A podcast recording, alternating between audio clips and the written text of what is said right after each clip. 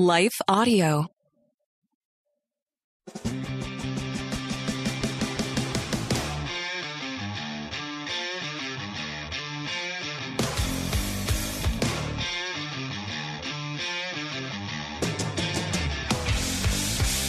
Hey, welcome back to another episode of Salty Saints Podcast. I'm Zack. And I'm Randy.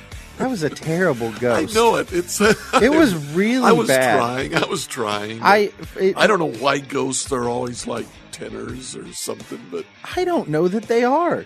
Yours was that was terrifying. it was just horribly executed. Yeah, that was all. like Tiny Tim snuck in the room and was like whispering from the corner. That was terrifying. Uh, here I am tiptoeing through the tulips. Yes. So Zack, what are we talking about today? Guys, it's spooky season. We're talking about Halloween and whether that's biblical or not and what Halloween is And, just if how bad we can imitate ghosts. Yes, and just how bad we can, well, just how bad Randy can imitate ghosts. But first, we're going to have a quick word from our sponsors. Hello, folks. My name is Derek Greer, and I'm reaching out to fellow pastors and church leaders just like you to join me and other Christian leaders and organizations throughout the nation as we come together on June 8th and 9th for National Unity Weekend. Together, we will show the love of Jesus as we serve our communities on Saturday, June 8th, and then preach from a shared text on Sunday, June 9th. To register, go to unityweekend.com. That's unityweekend.com to join us as we unite the church and unite the nation. What impacts you every day? There is one book that influences almost every aspect of our lives. Museum of the Bible reveals the Bible's impact on your favorite musicians and artists, the way we measure time, social justice, our national monuments, and more. The Bible's impact is all around you. Discover how at museumofthebible.org/impact. Okay, so Randy, do you promise to do no more ghost impersonations? I will do no more ghost impersonations. I promise, ever again in my entire life. All right, that's fair. Well, I mean, you don't have to like. That's that's kind of like With you. okay. That was a lot of skin in the game, you know. yeah, like yeah. yeah. I I swear this off forever. Like it wasn't that bad. It just you know. I may still at some point have small grandchildren in the future, and I will definitely attempt to scare them with my spooky ghost voice. It was spooky. I'll give you that. but I don't know in the ways that you think. Um, all right, y'all. Halloween. That's what we're talking about today. Not just Halloween. We were like, let's do like a catch all episode of like Halloween, haunted houses, witches, and all that, you know? magic. Yeah, uh, because I mean that that's kind of what gets attributed to this time of year. Is it's kind of like the the mystical time of year. At least that's how like every pagan oh, group Oh, yeah. ever Yeah. saw it, or at least in this hemisphere. Yeah, yeah, yeah. A couple of weeks ago, we did an episode where we actually talked about things that we were seeing in contemporary culture that really are kind of throwbacks to paganism and the worship of of uh, uh, gods and deities. This kind of, but not really, kind of is the reverse of that. Uh, things that are out there that the church might commonly say, oh, that's bad, that's evil. What if you really look at it, it's not so much. Well, pause. Okay, you got to be careful there because we could have just lost half the viewership like that because Okay. they're like, oh, they're saying it's all fine. No, we're not. It's not all fine. But let's take a look at all these things with equal scales. Let's be fair. That's Yeah. all I'm asking. Let's be biblically fair. And so let's not just go off of our own preconceived notions that all things that have a pumpkin attached to them are of the devil. Right. That's all I'm asking right, we do here. Right, right, right. Um, let's give this a fair go. Um, and I think we start with what is Halloween? okay, good. Because I mean, that's for for us here in America. Halloween is the big one. Right. Is Halloween big right. in other countries? No, I didn't think so. Not at all. In fact, so in Colombia, um, uh, maybe in grand part because it is a Catholic country like most other Latin American countries, and I'm pretty sure most other Latin American countries do this as well. They don't have Halloween. They have Children's Day, the Day of the Children.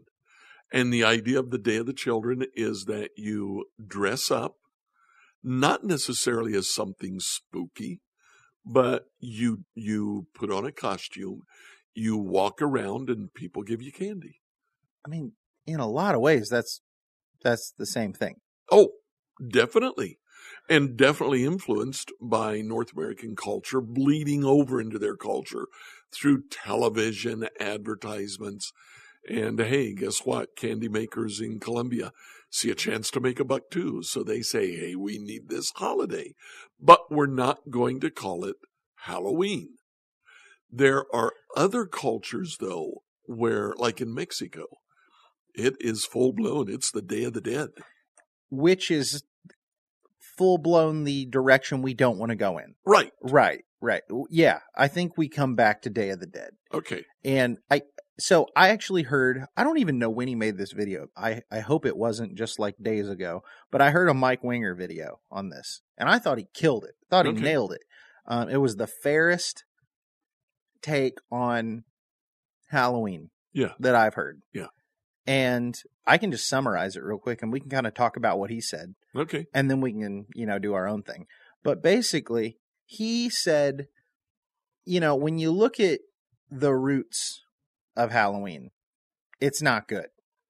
It isn't good. It starts as paganism from the Gaelics Right. and basically um we, we'll read through kind of the history of what halloween is we'll get to that um or where it came from you know uh, but it was like the christianization of a pagan holiday basically um that we that we took uh, or uh, sorry that all hallows eve or all hallows day all saints day is the Right. christianization of a pagan holiday which would have been samhain. We'll get around to all that. But um we kind of look at Halloween and go, "Oh, it's evil," um, and it it was, you know, it definitely was, and at its roots, it is. And even still today, there are a lot of groups of people that use it for evil purposes. Satanists doing crazy stuff on Halloween. Um, there are, you know, Wiccan and pagan groups doing crazy rituals and stuff on Halloween. But the way 90% of the United States is viewing Halloween is it's a little kid wearing a sheet with some eye holes cut out of it, or dressed as a doctor, or dressed as a cowboy, or dressed as whatever, right. going door to door to go get some candy. candy. Yeah. And it's like, well, that's not evil. That's just a kid that wants some candy. Like, that's cute. Like, he's got a stupid little costume on. That's funny. You know, like, that's okay. There's Right. nothing wrong with that. Um, and so those were kind of the two ways he was looking at it. But then he brought in a third way that I thought was really, really well done because I wouldn't have, I wouldn't have thought this, and I'm glad he brought it up. But that there are a lot of people that come from cultures that do embrace the darker side of Halloween. Like, say Okay. somebody came out of Wicca, or somebody came out of a pagan background, or say um, somebody came from a Mexican culture Right. where the Day of the Dead is huge, Right. where they're literally basically performing necromancy, or, or I mean, celebrating Well, necromancy, ne- yeah. Yeah. and that's condemned biblically. That's wrong. So, say somebody from a Mexican background walks away from the Day of the Dead and says, "Yeah, I'm not going to have any part of that," and then they move to America, and then we're having Halloween. That may freak them out, and Yeah. so it kind of turns into the whole "don't eat sacrificed meat in front of somebody that sees it as more than just meat." You know what I mean? yeah. Like, yeah. like don't don't do something that's going to cause a brother or sister to stumble Right. and Halloween can most certainly be that. And so it's kind of like this is a this is a much grayer issue than I think we make it. We want to outright condemn it or we want to outright say, "Oh, that's stupid. There's nothing wrong with it." And I think it is an absolute case by case. How do you celebrate Halloween? And are you careful of what it looks like when you do and who it's in front of? So it's more about what you bring to it Yeah. than it is about the day itself. Well, aren't most things though? Yeah. Yeah. You know what I mean? Like Christmas is great, but how many people make it all about presents and Santa? Right. You know what I'm exactly. saying? Yes. Yes. like, which, is also evil, you know, present. Well, Well, presents are okay, and let- Santa Claus is actually a saint, right? but the commercialism it, when you make it all about Santa Claus and presents and you neglect Jesus. Even even drop the name Christmas and exchange it for holidays. Right. Well, that's the new PC version. Right, But yeah, yeah, yeah, that's that's the next step. You're right. Um, but yeah, so that was kind of Winger's view. I really liked it Yeah, yeah. I it's agree with that. For it. in a lot of ways. So are we done? Yeah, I think that's the episode. Thanks for listening. Um, no, I, I want to dive in and I want to kind of look at these things. So what is Halloween? All right. So, what is Halloween? Mm. Halloween started as the Celtic Gaelic festival of Samhain. You've probably heard it pronounced Samhain. A lot of people will say that, but the word is actually Samhain. It's just spelled like Samhain. Um, and basically, um, I'll give you I'll give you the Wikipedia version because I think they do a pretty good job, honestly. Um, it says the early literature says that Samhain was marked by great gatherings and feasts, and was when the ancient burial mounds were open, which were seen as portals to the other world. Some of the literature also associates Samhain with bonfires and sacrifices. The festival was not recorded in detail until the early modern era. It was when cattle were brought down from the summer pastures and when livestock were slaughtered.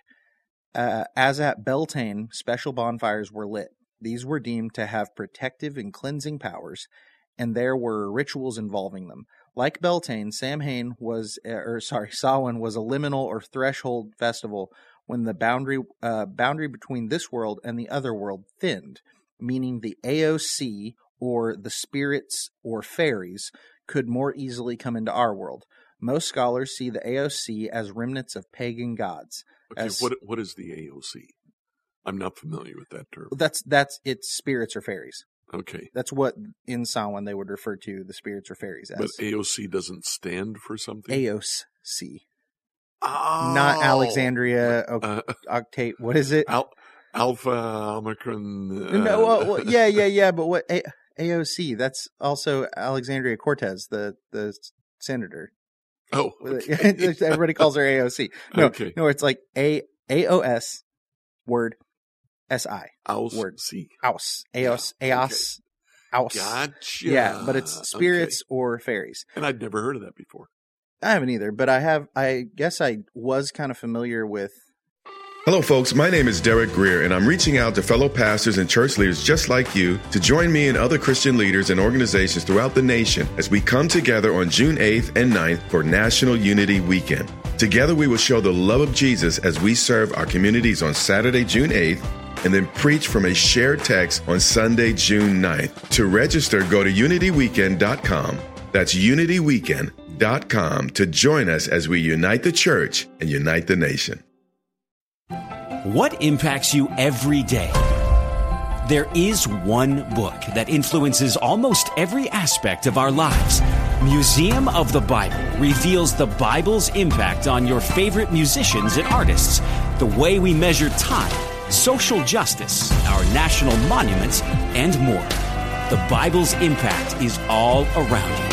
Discover how at museumofthebible.org/impact.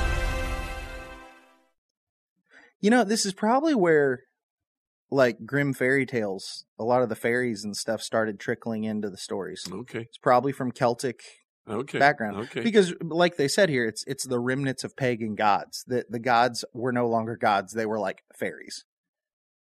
Which, sure, that makes sense. They're like these people from another dimension that come through, right? okay. Um, so at Samhain, they were appeasing. Uh, let's see here.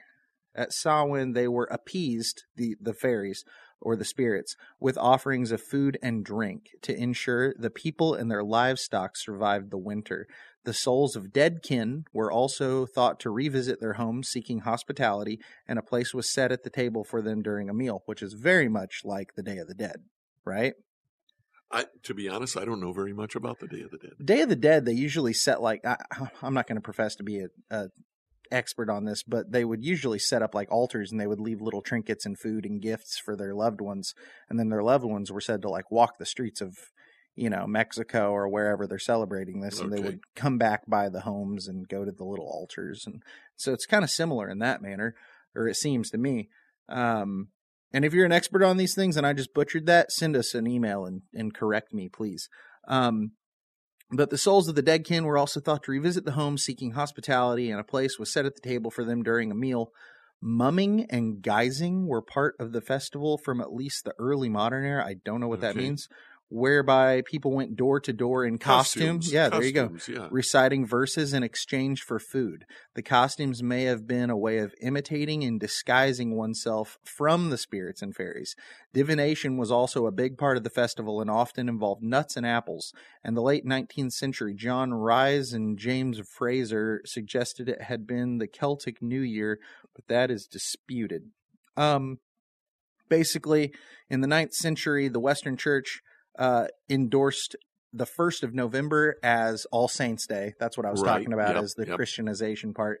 Um, this is possibly due to the influence of Al- Alcuin, Al- Alcuin. I don't know. And the second November later became All Souls Day. Um, and so, really, what you got here is a end of harvest festival Okay. and it's the day where the border between our world and the other world is supposed to be veiled uh, like the most thinly veiled so the Okay. fairies and stuff can get through and that's why they open up all the tombs so they can come Okay. through and they're making their their their uh basically sacrifices Yeah. to these Yeah. deities So, uh, do you remember uh, the film Fantasia? yeah Yeah, it's a classical music uh, set to cartoons. yeah And uh, one of the pieces in there, uh, one of the sets is Rimsky Korsakov, Night on Bald Mountain. yeah Night on Chernobog. Bald Mountain. Okay. yeah Night on Bald Mountain is uh, about uh, All Saints Day and oh really Halloween. Yeah. So that's why you get the beginning of it is all uh, this uh, sort of uh, tumultuous, and it's it's all about uh, the evil spirits uh, running around on All Hallowed Even Halloween. And then you reach a point in the song where you hear the church bell, dong, and everything becomes calm, and the orchestra plays a very quiet, uh, reverent song at the very end. Well, that's midnight came, and uh, All Saints Day started, and the saints came and drove the demons away. That's what that whole piece is about. really Yeah. okay yeah that's so that kind of tells the story of Halloween there. Yeah, that's that's wild. Um, yeah, I so I forget when this came about, but I'd actually come across that. The, the reason I, I said Chernobog, that's the big demon that stands on top of the mountain, Oh, the Night on Bald oh, Mountain, Okay. and yeah, he's yeah, the yeah. Slavic god of night, Okay. and so he's basically the representation of nighttime. He Gotcha, comes out when gotcha. once it gets dark, Right. which makes sense for the picture. Yeah. But yeah, I didn't know if there was a tie there, so I just Googled it and I was like, "What does that have to do with it?" But nothing. It's just Okay. a stupid just Disney thing. the- yeah. Okay. but yeah, that's interesting. I didn't know that. Yeah. Okay. Yeah, yeah. At least that's their take on it. And I suspect that that's what Rimsky Korsakov had in mind. So on a on a Spark Notes sort of version here, is Samhain evil? Hmm. Sounds like it is. It's pretty evil. Yeah. Yeah, it's pretty evil. I mean, they're opening up tombs. Yeah. And uh, sacrificing animals. Absolutely. And, uh, yeah. It's bad. Interesting. Don't partake in Samhain. don't don't make sacrifices to the fairies. Okay, that's bad. Ooh, weird connection here. So I went to Ball State, uh, chirp chirp, and um, that was the first time I went to college. Did not go well. Uh, but the Ball brothers that make like ball mason jars. Yeah.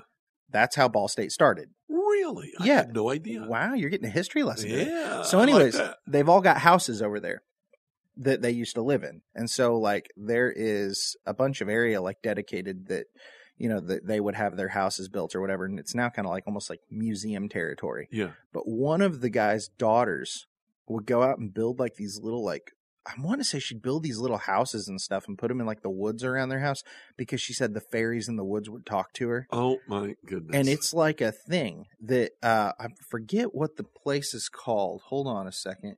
Um, it's a it's a uh, like a museum sort of around the the school Minnetrista. That's what it is. And every year now, they hold this thing called Fairies, Sprites, and Lights, and they let all of these like um lanterns off into the air and they all float up and stuff and it's like a big thing. But like when you when you step back and you think about that, you're like, well, that's a little weird. Like that's kind of eerie. Yeah, I don't necessarily yeah, like yeah. that. That that seems sketchier than what we're doing on Halloween, dressing up like a little cowboy and going and getting candy. Now I understand that there is a connection between uh like Samhain with the way it said they would dress as you know whatever these these disguises and go ask for food. right. But if you've lost the why, right? Like today, a little kid, like okay, in Samhain, you're dressing up, going to get food so you can go give it to the spirits, right? That's the whole idea. A little kid today is not dressing up asking for candy so they can go give it to some spirit. They're asking for candy so they can go pig out watching cartoons later that night. You know and what I mean? they'll beat the snot out of you if you try to take that candy. I know that from experience. So I guess what I'm saying here is like, even if something shares the roots, and this is something I've been wrestling with a lot lately, like, like God, God can take something bad and turn it into something fine. yeah, yeah. Right. And I'm not saying like that you should, eh, let me say this. If you as a Christian go, I don't feel comfortable practicing Halloween, that's fine. Sure. Good on you Yeah. but this also doesn't seem like the kind of grounds upon which you can condemn somebody for letting their kid dress up as a doctor or a cowboy or whatever and go ask for some candy. Right. Because if that's all they're doing, if they're not looking at this and going, yes, we're going and doing this because we're practicing the day of Samhain, you know, like that's different. That's a bad thing. But to just go get candy, who cares? So two things here. Um, uh, in the Old Testament, we have, I believe it is five festivals that in the book of uh, Leviticus they're they're laid out for the Israelites to follow. The five festivals follow uh, the timing of pagan festivals that were going on at the same time. Right. They were intended to substitute for those festivals. Uh, that's the one thing. I was teaching on that in Colombia and uh, mentioned this to my students, and they said, Oh, we do that too. I said, What do you mean? They said, Well, Carnaval. Uh, Colombia on the coast has a big history of Carnaval. Uh, Carnaval is uh, basically a Mardi Gras, and uh, it's a time when people would just have this massive binge drinking party with all kinds of scantily clad people dancing around. Fat Tuesday, man. Y- You better believe it, and and very much so. They said what the churches did is they would organize their youth retreats during the week of Carnaval. Right. And specifically, their idea was let's leave, let's go someplace else. We'll get a camp and we'll send all of the kids to the camp, and they'll go there and have a great time instead of being at home twiddling their thumbs while their friends are out in Carnaval and they're thinking, well, maybe it wouldn't be so bad if I went. Well, Right. That is great. That is exactly what the Old Testament is doing. They substitute one thing for another. The thing that they are substituting for is evil. What Right. they put in its place is either good or Neutral. neutral. It's just something. And in this case, sending your kids out dressed up like a bumblebee or Right. or a ballerina Right. to get some candy as long as you monitor how much candy they're eating that night. Right. Yeah. I mean, you could be endorsing the gluttony of your child, which also isn't good. You know, could like, be supporting your local dentist. yeah. Well, that's okay. you Yeah. know, but to a point. Um, yeah. No, I think you're right. And like, it, it's the same today, right? We we God can take something bad and and turn it into something you know neutral or even good. And here's the deal: I'm not saying. I'm not going to sit here and defend Halloween because I get it. Right. if you if you're the kind of person that's like no i don't want this for my family great that's your choice but we need to show grace and understand if somebody else can look at it and go well it's just meat to me it's not meat sacrificed to a god right. to me and if my kid wants to go get candy i'm going to let my kid go dress up as a raptor and go get candy. You know what i mean? Yeah. like whatever. Cool. Um I, I think we divide over this too much. Uh, this is one of those things that can cause division among brothers and sisters. And it's like if if your if your friends are sacrificing goats to satan on halloween you should probably confront them on the issue most definitely um, if they're just sending their kids to the neighbors to grab some candy that's a different story and that's Yeah. all we're trying to say here Yeah. um Interesting side note. October 31st is not only Halloween, it's also Reformation Day. it is reformation day It is the day when supposedly Martin Luther nailed 95 Theses on the door of All Saints Church in Wittenberg. Very so there's the connection with All Saints Day. It would have been a huge festival for that church. So, what better time to nail your 95 Theses to the door than the night before everybody comes to church, to the All Saints Church on All Saints Day? So, everybody gets a chance to read it. Interesting Yeah. he was somewhat of a controversial figure wasn't he He, he, yeah. like just an interesting guy like fun Have you ever seen a kid dressed up like Martin Luther for uh, Halloween? i can't imagine it would be a great costume i mean it'd be a great costume Yeah. but it'd be scary It, it'd be strange. yeah I don't think anybody would get it. Yeah also like i don't know that like your little kid should be like drunk wandering the streets either you know what i mean? Like that doesn't seem good either. Yeah. that's my one dig on martin luther but he's hilarious i can't help it. Um yeah so it, yeah so we've covered what was halloween what do we do now? Um are they the same? No not for most people. For some people sure and that's bad.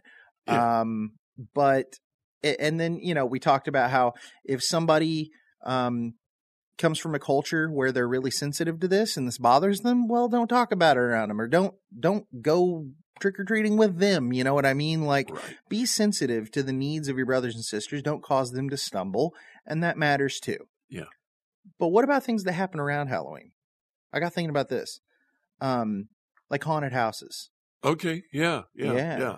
because like here's uh, so i don't think most people know this do you know where haunted houses started I have no clue. the church Really? Now, hold on. Let me make sure that I'm that I'm right on this. It it may not be the beginning of haunted houses in their truest form. Like maybe somebody was doing this like hundreds of years ago. I don't Okay, know. But okay. like in our modern times, from the way I understand it, that it was started by the church and they called them hell houses. And the Oh, point wow. was you would go in and they would scare you into salvation. That was the whole point. You would go in and they'd have like a car crash scene where like Oh there's my two drunk drivers and now they're dead at the wheel. Or like it would be like a you know teen pregnancy thing or it would be like a like they would just do all these scenarios to scare you out of them so that you would then accept Jesus. And so that's kind of the beginnings of like the modern haunted house kind of got going by the church. Now, is that a great way of evangelization? Probably not. I was just going to say, I wonder if that worked for him. I doubt it. I well, I don't know. It was like the you know 40s, 50s. it Maybe may that have, it did. you know, but um, so I, I guess my thing is like people probably don't know this about me. I worked uh in haunted houses for like 10 years. You told me that you uh, have a certain skill at uh, putting makeup on people to make them look like well, zombies. I'm also a cosmetologist by license, so like I had that under my belt too. So yeah, well, it's really funny. uh, it's the opposite. Now, here's the uh, understand this, folks. I did not choose cosmetology. My parents owned a cosmetology school, and so when I turned 16, they said you can get a job at McDonald's or you can get your license in cosmetology. So you've always got a job to fall back on. And I said that one. That one. um, and so I did, and honestly, it's been great. It's super paid off. Uh, I barbered for a hey, and years. Zack is good. Um, but makeup in haunted houses, it was kind of crazy because it's the it's all the rules of like doing beauty makeup, but Yeah. the opposite. Like in beauty makeup, if you want like your eye drawn to something, you want to paint like you want it to be lighter. Yeah. Right. So if you want like the bone structure to show, the bone structure needs to be a little bit lighter than everybody else.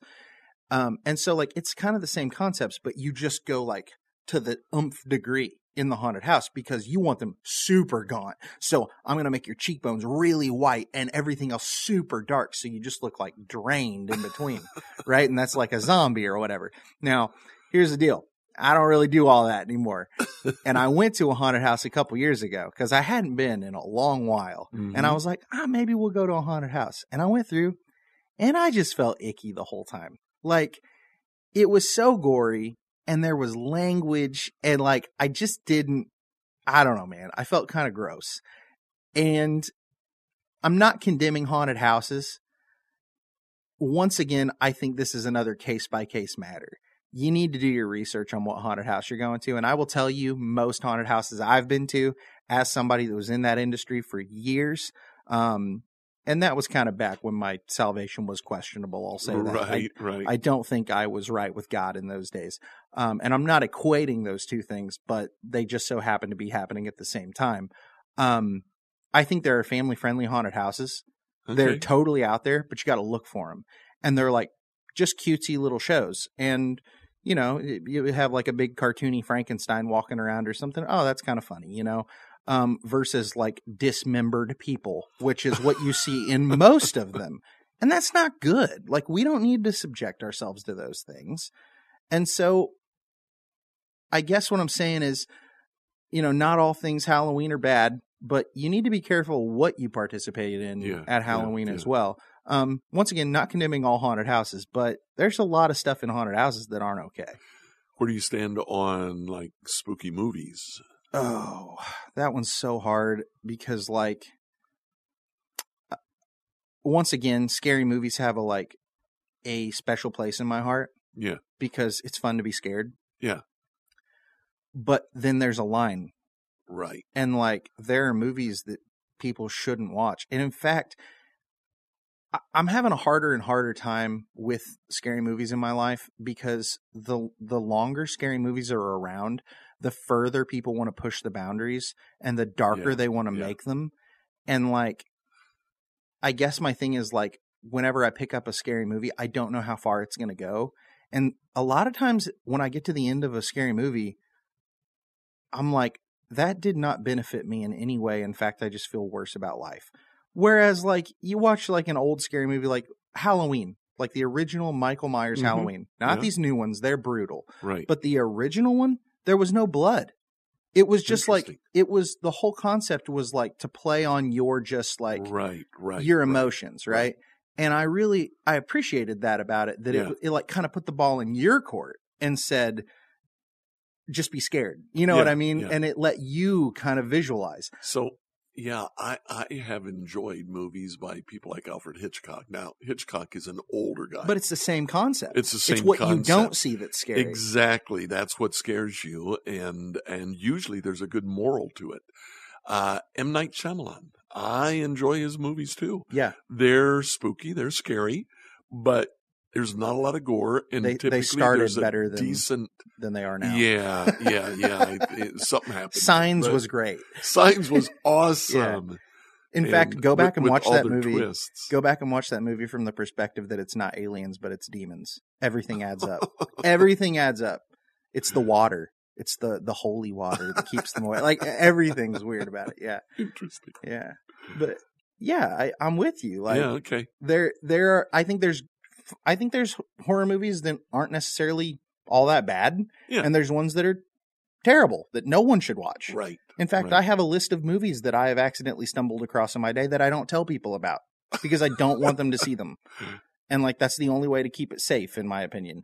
Um but yeah, I I I have I have a really hard time saying just like broad term scary movies are okay. Right. Yeah, yeah, yeah. Um it's a movie by movie basis and I think you need to be careful. And there are ways of doing that. I mean, there are review sites that'll tell you how much gore's in something, how Yes, bad how bad's the yes. language or their sex scenes, whatever. Like you can find that. Right. But but that's not just horror movies now.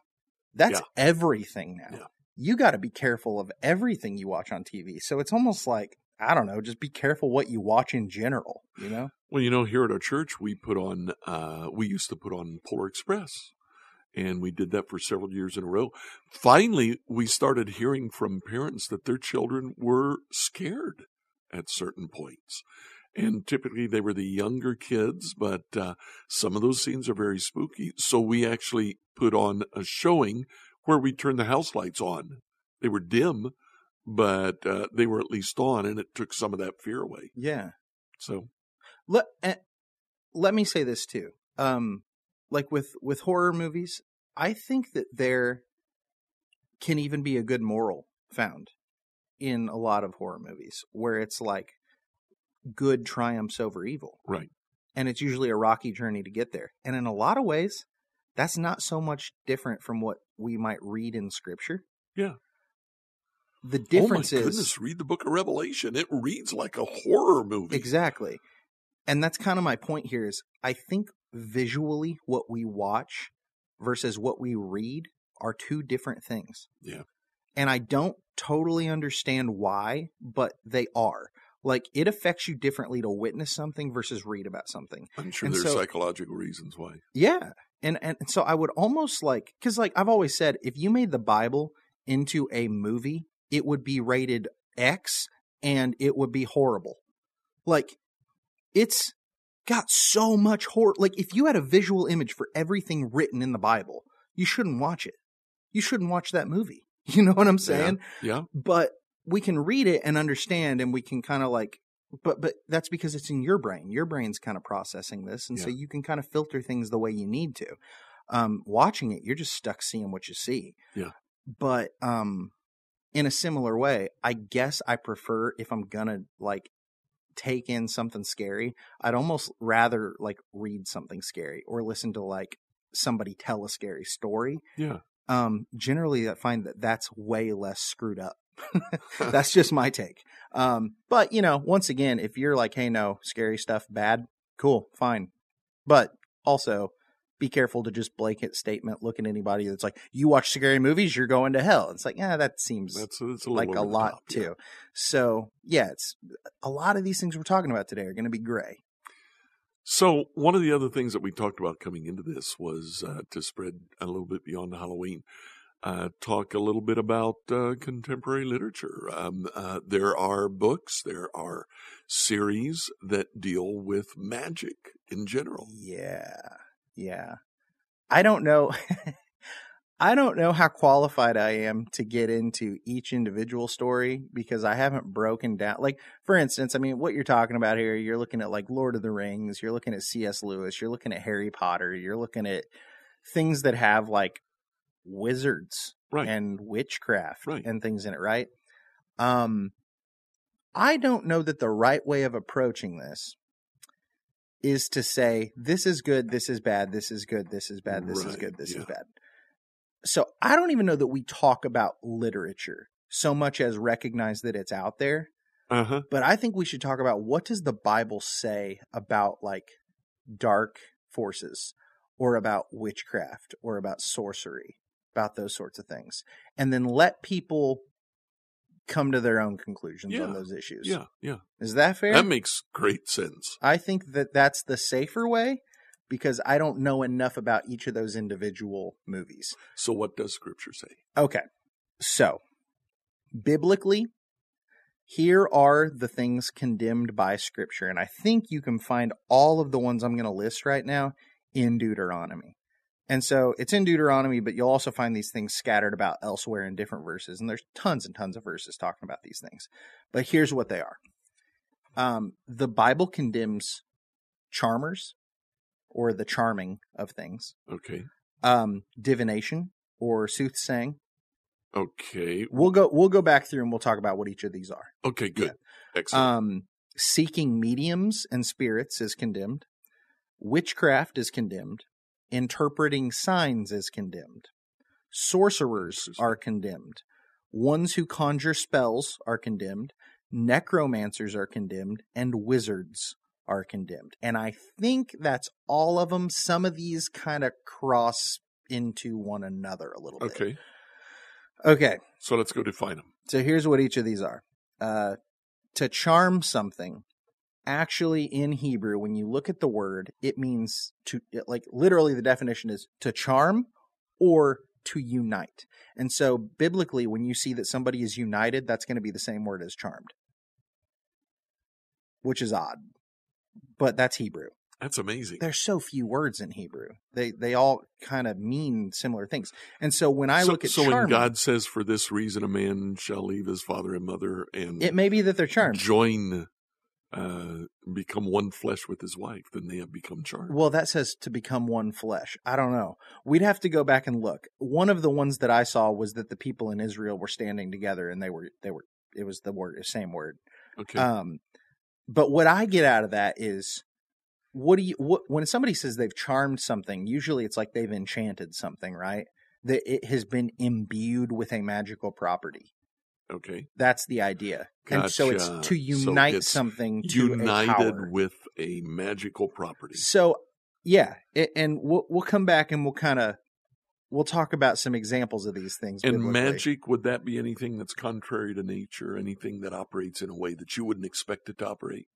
We'll we'll have to get to that. Okay. Because the, here's the problem: is the Bible's kind of unclear on the issue, Gotcha. and so you kind of have to use context clues, and that's what makes it difficult to kind of talk about some of this. okay. But this is, I think, we're going to find that this is a really difficult thing to talk about in ways because it's confusing, and that's why I'm like, we need to hash this out because so many people are like, witchcraft, it's evil, and I'm like, what even is witchcraft in the Bible? Yeah.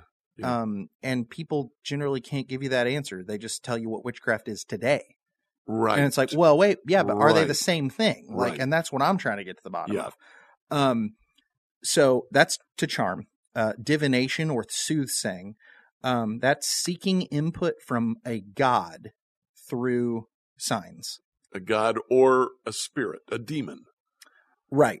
Right. Okay. Right. From from something, right? That you you are asking something else to give you input. But you know that it is not God, God the Father.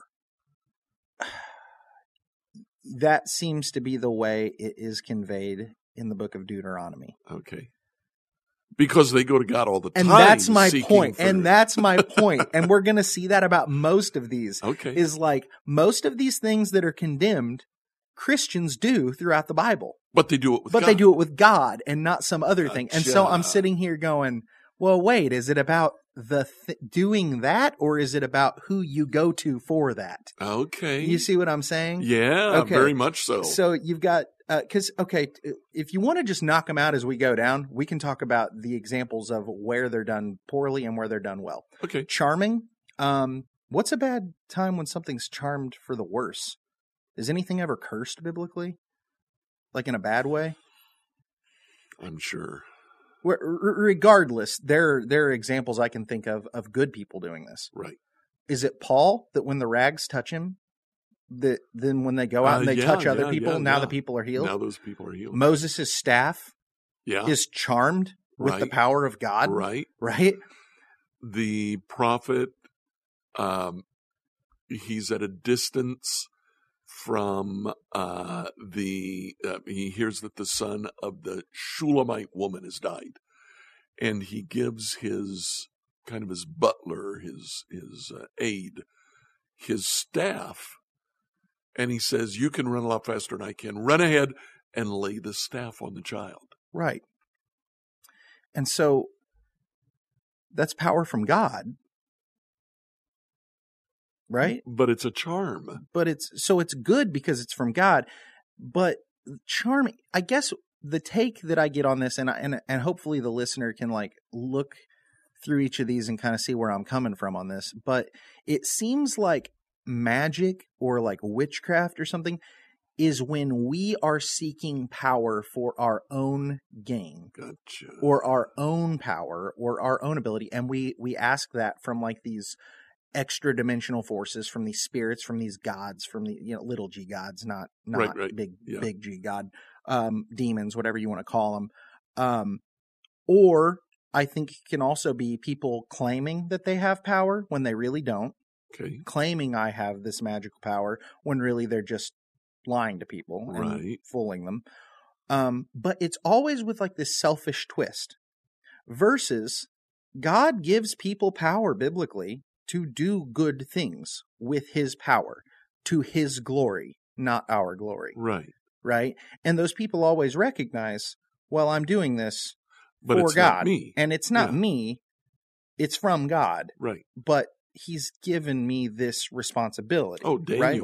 When the when the king comes to Daniel and says, "Interpret this dream," And that's- Daniel says, "I can't." and that's the but divi- my God can't. that's divination, right? Like he's looking. Oh he's wow, loo- it is. well, he's looking at the dream. It's also interpreting signs that he's taking the dream and he's saying, "I can't do this, but my God can."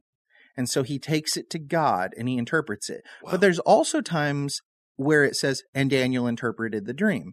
So Yeah. is it Daniel or is it God? Well, it's God, but he's doing it through, through Daniel. Daniel. Right. right? But it's not for Daniel's purposes and it's not for Daniel's gain. It's because he knows the glory of God and he knows the glory of the one true God. I love it. Um, don't seek mediums and spirits. Um, this is, you know, those who connect the living to spirits. That's what a medium is. Okay. That if you go to a medium and you say, I want to contact my dead son or my dead daughter, then they will supposedly put you in contact with the spirit of your daughter or son. Now, biblically, we are, are told that when we seek the dead, we're not really communing with the dead, we're communicating with these demons or spirits, right? Yeah, yeah, yeah. Um, Ouija boards would be seeking spirits, or a, okay. the board is the medium. Yeah. you are using the board as a medium between you and, and a spirit, right? Um, I can't necessarily think of any times this happens biblically in an okay fashion. No, I was just trying to think of that too. I, I this might be one that it's just flat out a no no. Right. And the one time I can think that it does work is when Saul goes to the witch of Endor Yep. and wants to contact Samuel. Right. And Samuel, it says that the witch saw a god come up out of the ground. Right. Now and we- she was terrified. Yeah. Now we've talked about this before that the word God just means spirit, Right. right? Right. And so Samuel comes up out of the ground and immediately starts condemning Saul because he is not supposed to be trying to contact the dead. And so it's like it works. God allows the spirit of Samuel to speak to Saul Right.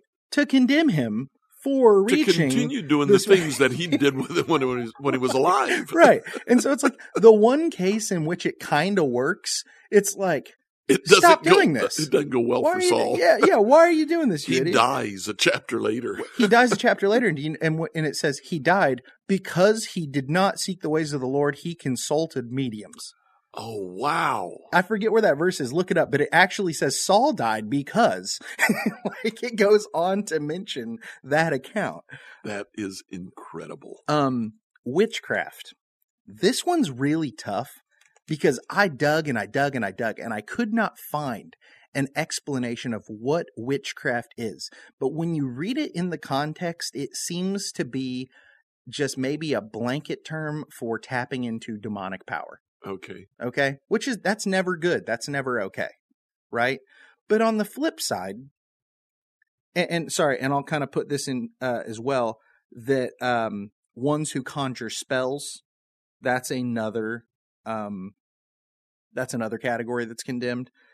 I think you have to equate spells to tapping into demonic power, Okay. right? It's doing something outside of the natural It's a supernatural act. Now, did you tell me at one point that the Greek word for witchcraft is like pharmacopoeia? That okay, so that is used at some point, but it's not every time. okay. There are times when witchcraft gets equated to pharmacopoeia, which is the use of drugs for hallucinogenic Okay. effects. Okay. So basically, yeah, if you're tripping on mushrooms to some degree, that's not a witchcraft. good thing. yeah, so that is condemnable. Ayahuasca. Ayahuasca, yeah, that's bad. Yeah, that's bad. DMT, whatever. Um, yeah, that's not good. That that's I think you could equate that biblically to witchcraft. Um, but this one's kind of difficult again because while witchcraft is tapping into this power from something that isn't God, once again we see like uh, a friend of mine just sent me a, a podcast yesterday about um, how Moses was a wizard, and it was kind of a tongue in cheek little title. Yeah. But they were they were laughing. They were like, "Well, what happens in the court in Egypt in Pharaoh's court is a wizard's duel between Moses and the sorcerers, and the sorcerers are tapping into power from something demonic, while God has granted Moses the ability to perform these supernatural acts." And we can try and get away from the fact that Moses had anything to do with it. Oh, well, it was just God doing it.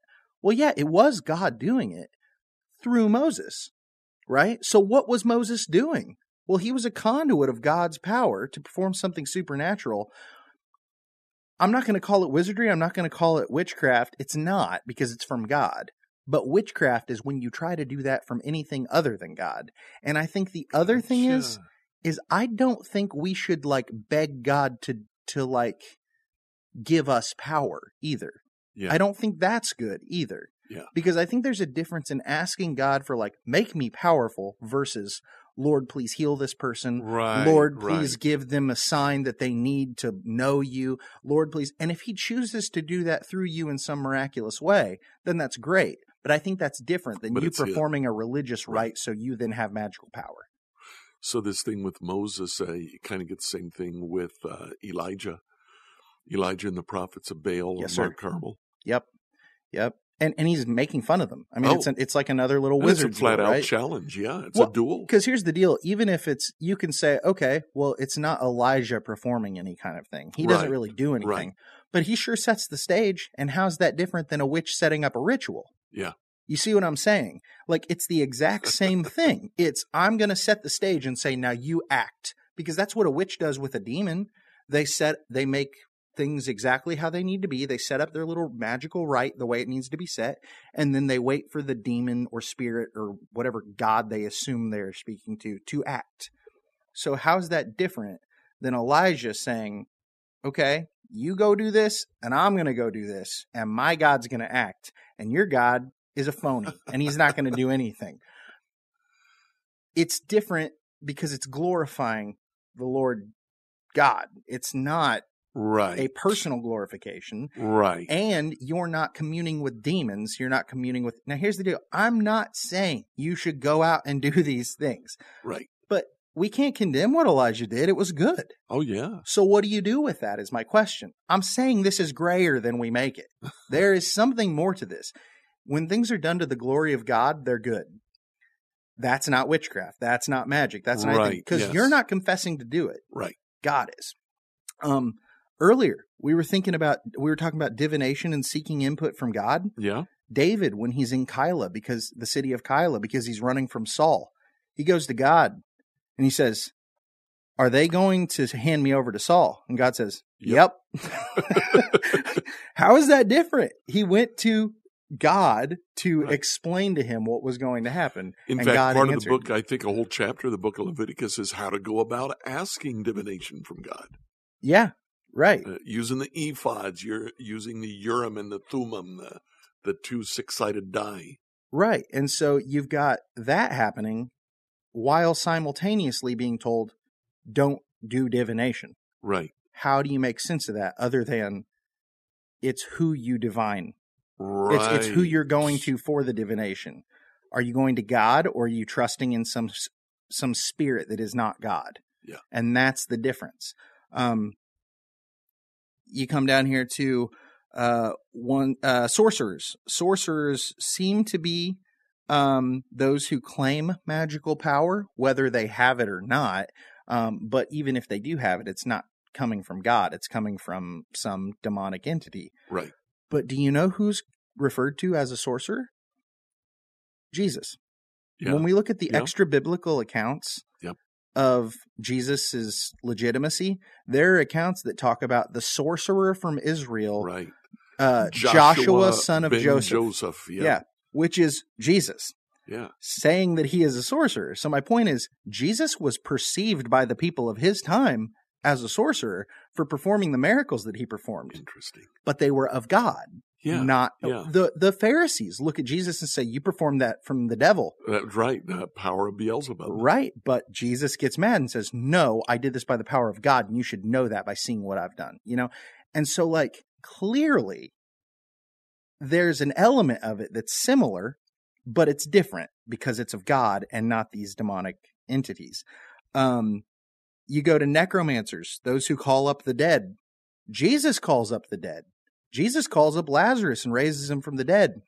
Paul lays on the body of the boy that falls out of the window and raises him from the dead. Yep. Yep. And that power doesn't come from Paul and it doesn't come from Jesus. Jesus asks God to do it. And Paul puts his faith in God and God does it. But how is that? They are raising a person to life from the dead through the power of God, not through necromantic demonic powers. And then wizards, those who have a familiar spirit. A familiar spirit being they have the spirit of a demon attached to them, a, a an unclean spirit, a fallen son of God attached to them, right? And that's how they do the things they do. Well, we have the Holy Spirit. Are we all wizards because we have the spirit of God? You see what I'm saying? Like there's a difference and there's a, a likeness. And so what I'm saying is when you go to anybody but God for supernatural intervention, That's that's bad. bad. when you go to God and say, Lord, please intervene, we never say that's bad. Yeah. That's always good. But in a lot of ways, that meets the biblical explanation of witchcraft, except for we go to God while they go to the devil. Yeah. Isn't that, kind of wild? makes sense. So it's not so much the thing itself; it's what you bring to it. It's, it's what you want from it, what you want from it, and it's who you go to for it. right, right. There's a little uh, short story in uh, the book of Acts. Paul and Barnabas, I think, are on the Isle of Cyprus, uh, or Crete. Crete. They're on the Isle of Mm. Crete, and uh, they're Hey Ted, what do you want to do today? Well, Ashley, I've always got uh, work to do, naps to take, but I have a better idea. How about we invite everyone to listen to the Team Us podcast? I love that idea. Let's do it right now. Hi everyone, we're Ted and Ashley Slater, and we'd love for you to join us as we talk about teamwork in marriage. We share how grace, commitment, and cooperation can help couples live the everyday moments of marriage together. To listen, go to lifeaudio.com and search for Team Us.